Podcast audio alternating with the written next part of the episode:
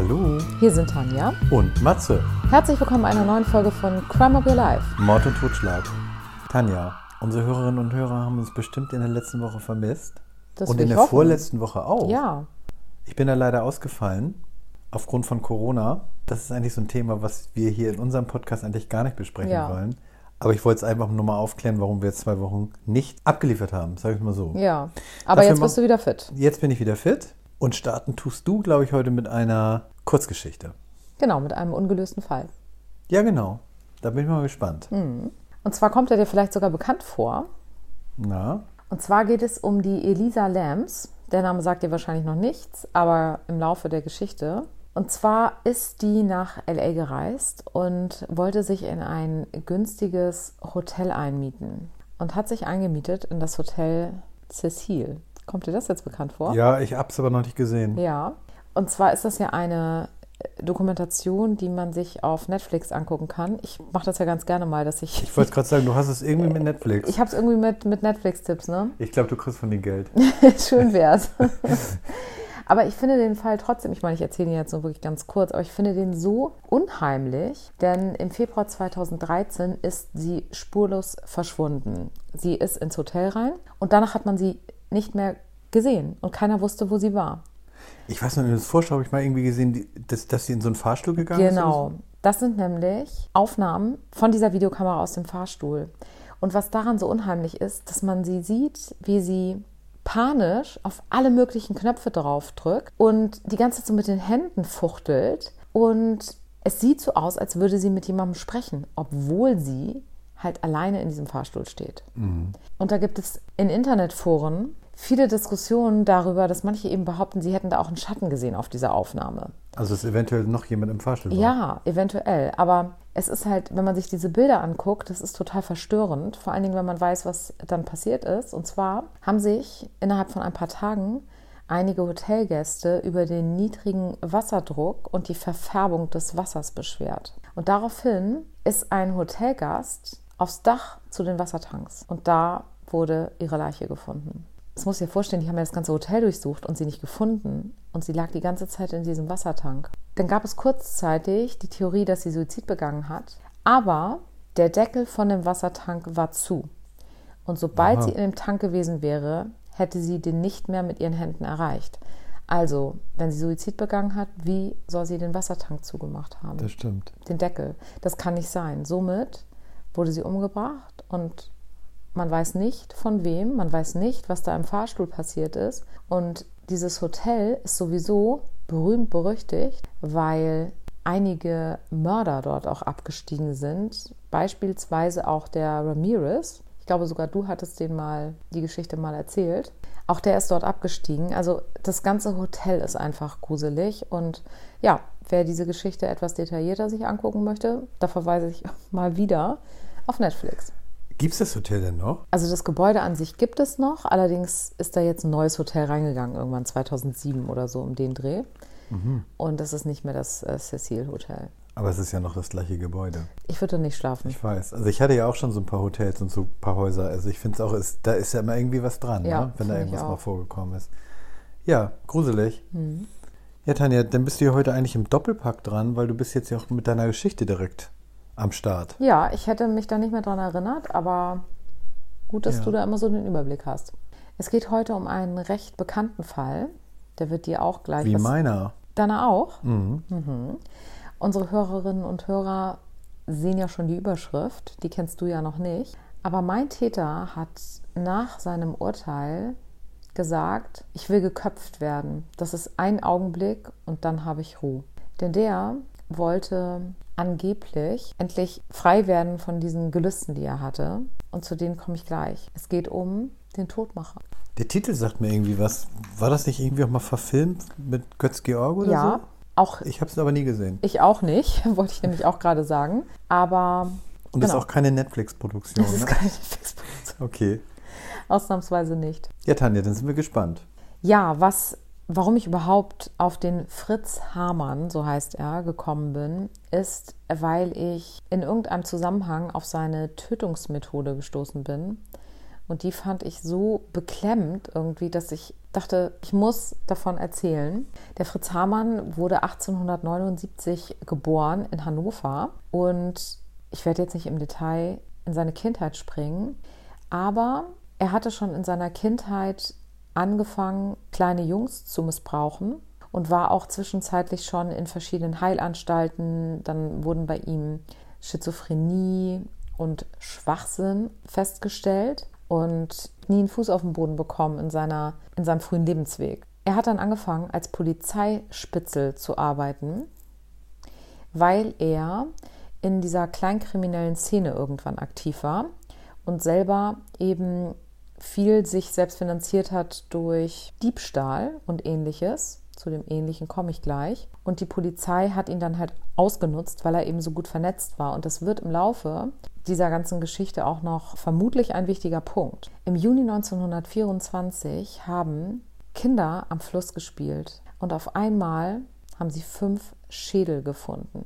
Am 22.06., also kurz danach, hat der Fritz Hamann am Bahnhof einen Jungen bedroht und wurde festgenommen. Es gab eine Hausdurchsuchung und was man gefunden hat, war ein Boden in seiner Wohnung, der komplett durchtränkt war von Blut.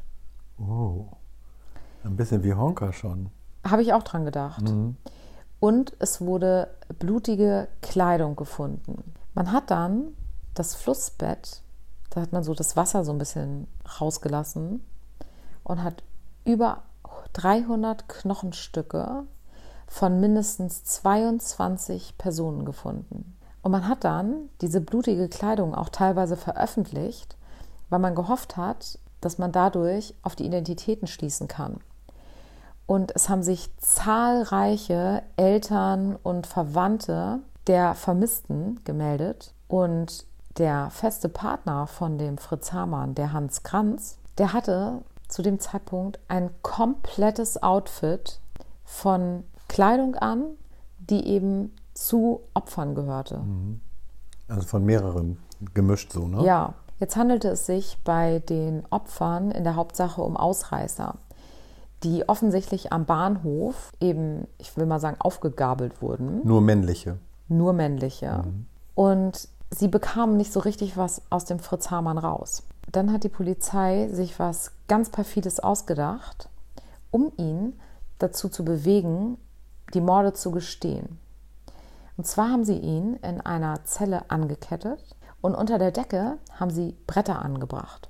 Auf die Bretter haben sie die Schädel gestellt, in die Augenhöhlen haben sie rotes Papier reingepackt und von hinten haben sie diese Schädel beleuchtet. Und dann haben sie so ein Stück weiter weg einen Sack mit Knochen hingestellt, aber so, dass er nicht dran kam, weil die mhm. Kette zu kurz war.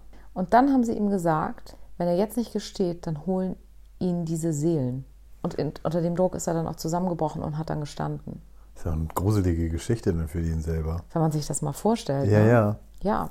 Und das Absurde war, dass vorher bereits schon mehrfach er quasi bei diesen ganzen vermissten Fällen als Verdächtiger geführt wurde und unter anderem nach dem zweiten Mord zwei Sexarbeiterinnen in seiner Wohnung blutige Kleidung und, Achtung, Fleischstücke gefunden hatten und die zur Polizei gebracht hatten. Und diese Kleidung war von dem einen vermissten Jungen. Und die Polizei hat das beiseite gepackt und hat gesagt, das Fleisch sind Schweineschwarten. Hm. Und wie du dir vorstellen kannst, so war es nicht.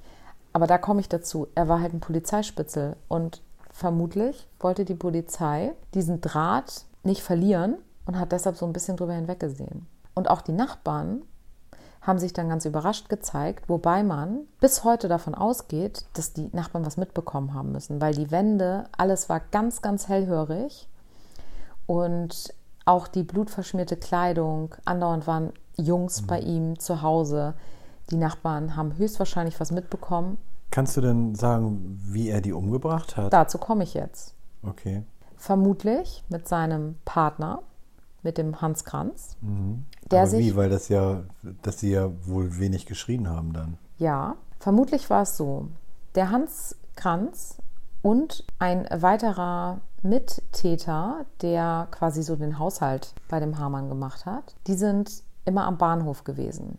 Dann haben die sich über Zeichen verständigt und der Fritz Hamann hat gesagt, ganz oft war es so, dass der Hans Kranz gesagt hat, ich möchte diese Kleidung haben. Und daraufhin. Den ging es immer um die Kleidung. Genau, dem ja. ging es um die Kleidung. Und daraufhin haben sie dann eben den Jungen angesprochen, haben ihm angeboten, wenn er sexuelle Gefälligkeiten für den Fritz Hamann macht, dann bekommt er ein Dach über dem Kopf, kann ein paar Tage dort wohnen und bekommt was zu essen. Mhm. Und wenn die den Jungen dann zum Fritz Hamann gebracht haben, dann war es allerdings so, dass er behauptet, sobald er in diesem sexuellen Rausch war, und er hat quasi den Jungs dafür die Schuld gegeben, weil er gesagt hat, die haben ihn einfach sexuell erregt, das wollte er ja gar nicht, mhm. dann ist er während des Aktes so im Rausch gewesen, dass er den Männern in den Adamsapfel gebissen hat. Oh.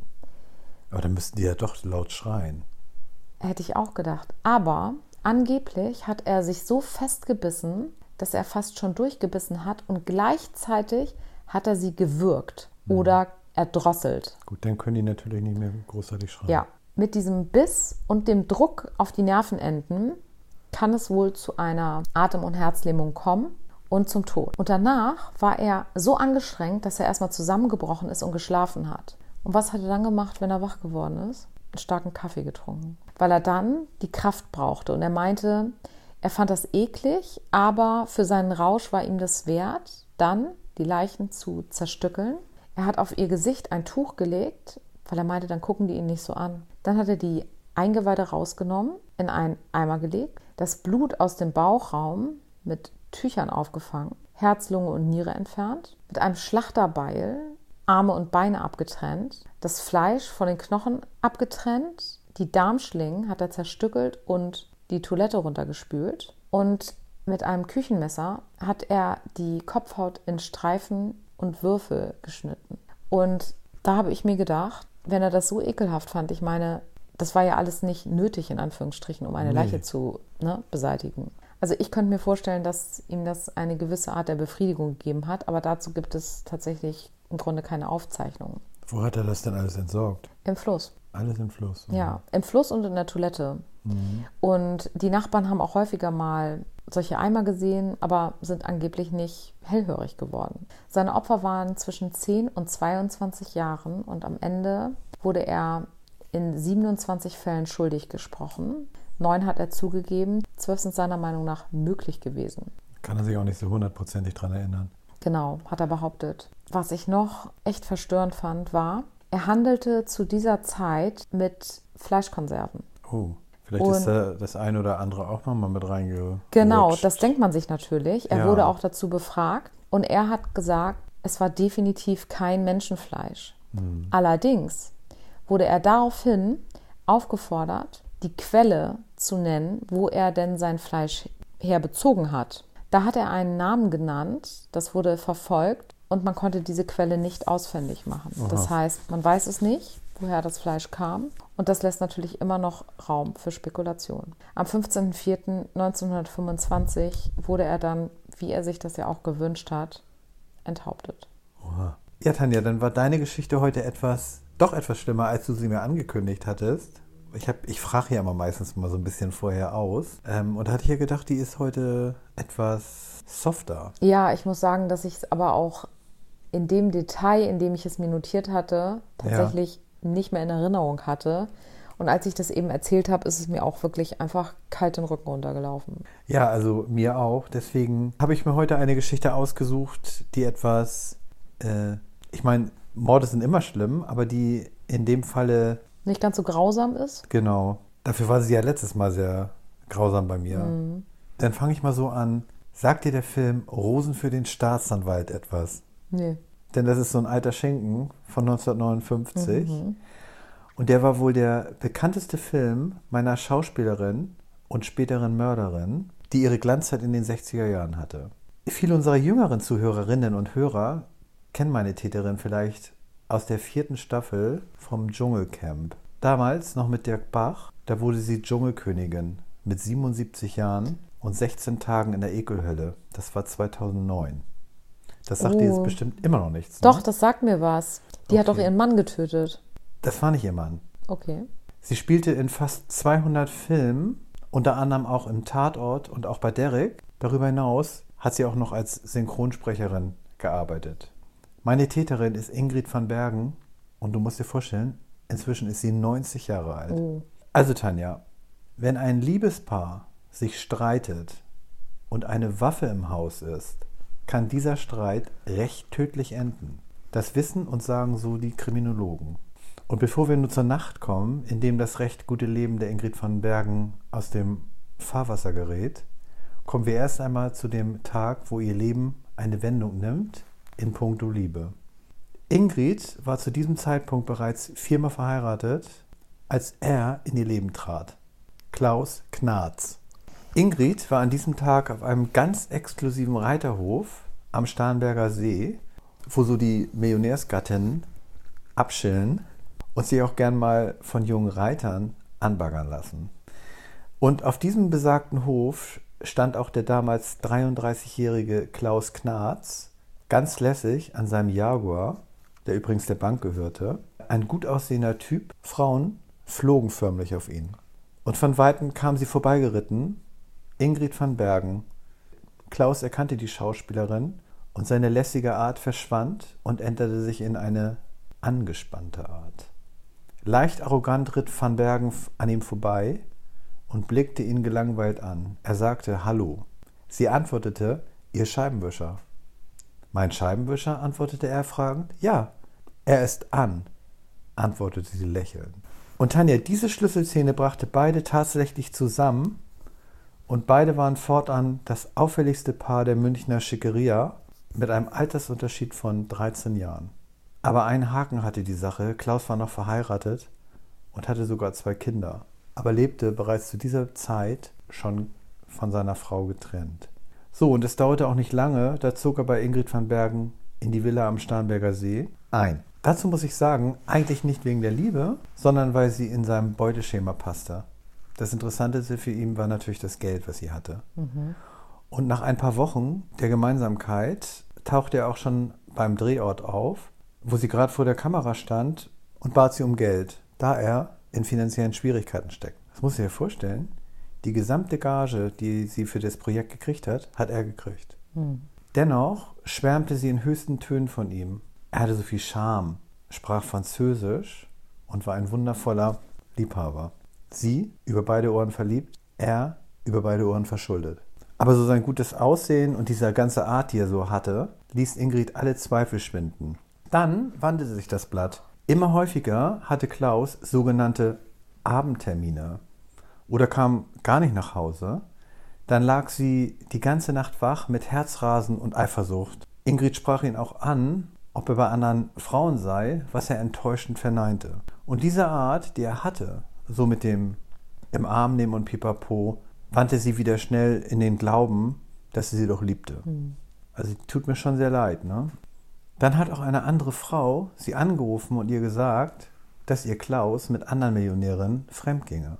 Er hatte hierzu auch wieder eine Ausrede, dass ältere, eifersüchtige Frauen unerträglich seien. Und dann rief auch noch eine Sexarbeiterin bei ihr an und sagte, dass Klaus ihr Kunde sei und dass sie in der Villa, also in ihrer Villa, in dem runden Bett hemmungslosen Sex hatten. Nun ist Ingrid am Boden zerstört und zweifelt mal wieder an sich selbst, wie so häufig. Sie fühlte sich zu alt und zu unattraktiv für ihn und hatte immer Angst, dass sie ihn nicht halten konnte.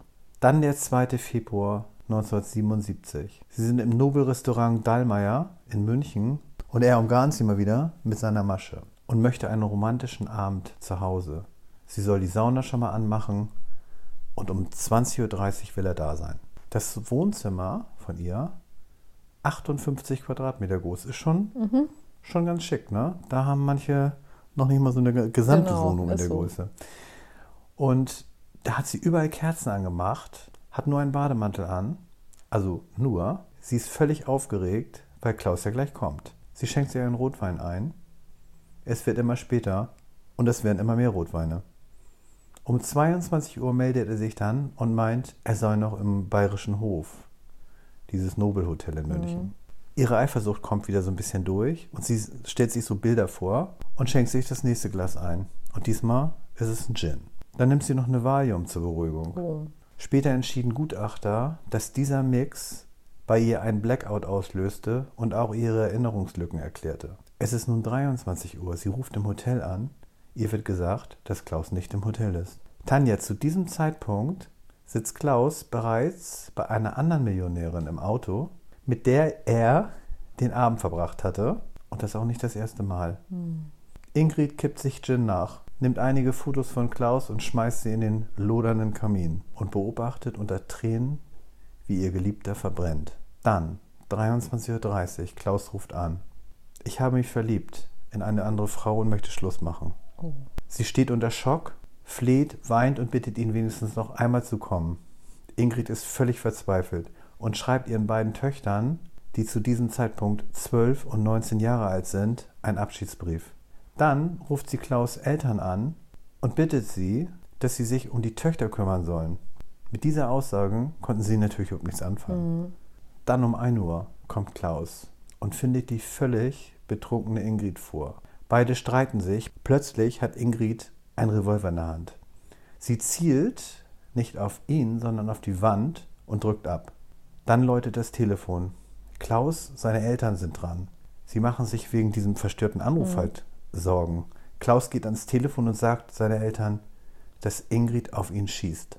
Dann folgt ein weiterer Schuss, der trifft. Blutend sagt Klaus zusammen. Und die Eltern hören das alles mit am Telefon. Er fällt die Treppe runter. Ingrid schießt ein weiteres Mal hinterher. Und Klaus kann sich noch vor die Tür in den Schnee schleppen, wo er dann stirbt. Ingrid van Bergen ruft die Polizei mit den Worten: Ich habe einen Mann erschossen. Auf der Wache wurde dann eine Blutprobe genommen und sie hatte zwei Promille Alkohol im Blut. Ja. Und ja die Valium. Das kommt alles noch zu. Am 20. Juli begann dann der spektakuläre Prozess. Hunderte drängten sich in das Gerichtsgebäude und dann musste alles abgeriegelt werden. Sie hat den Anwalt, viele kennen ihn, Namen bestimmt, Rolf Bossi. Der galt auch zu diesem Zeitpunkt als bester Strafverteidiger des Landes. Sagt ihr der was? Ja, ist das nicht sogar ein Hamburger?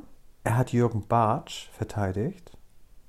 Das war der Kindermörder, Mhm. den hatte ich ja auch schon. Dann hat er den Oetker-Entführer verteidigt. Mhm.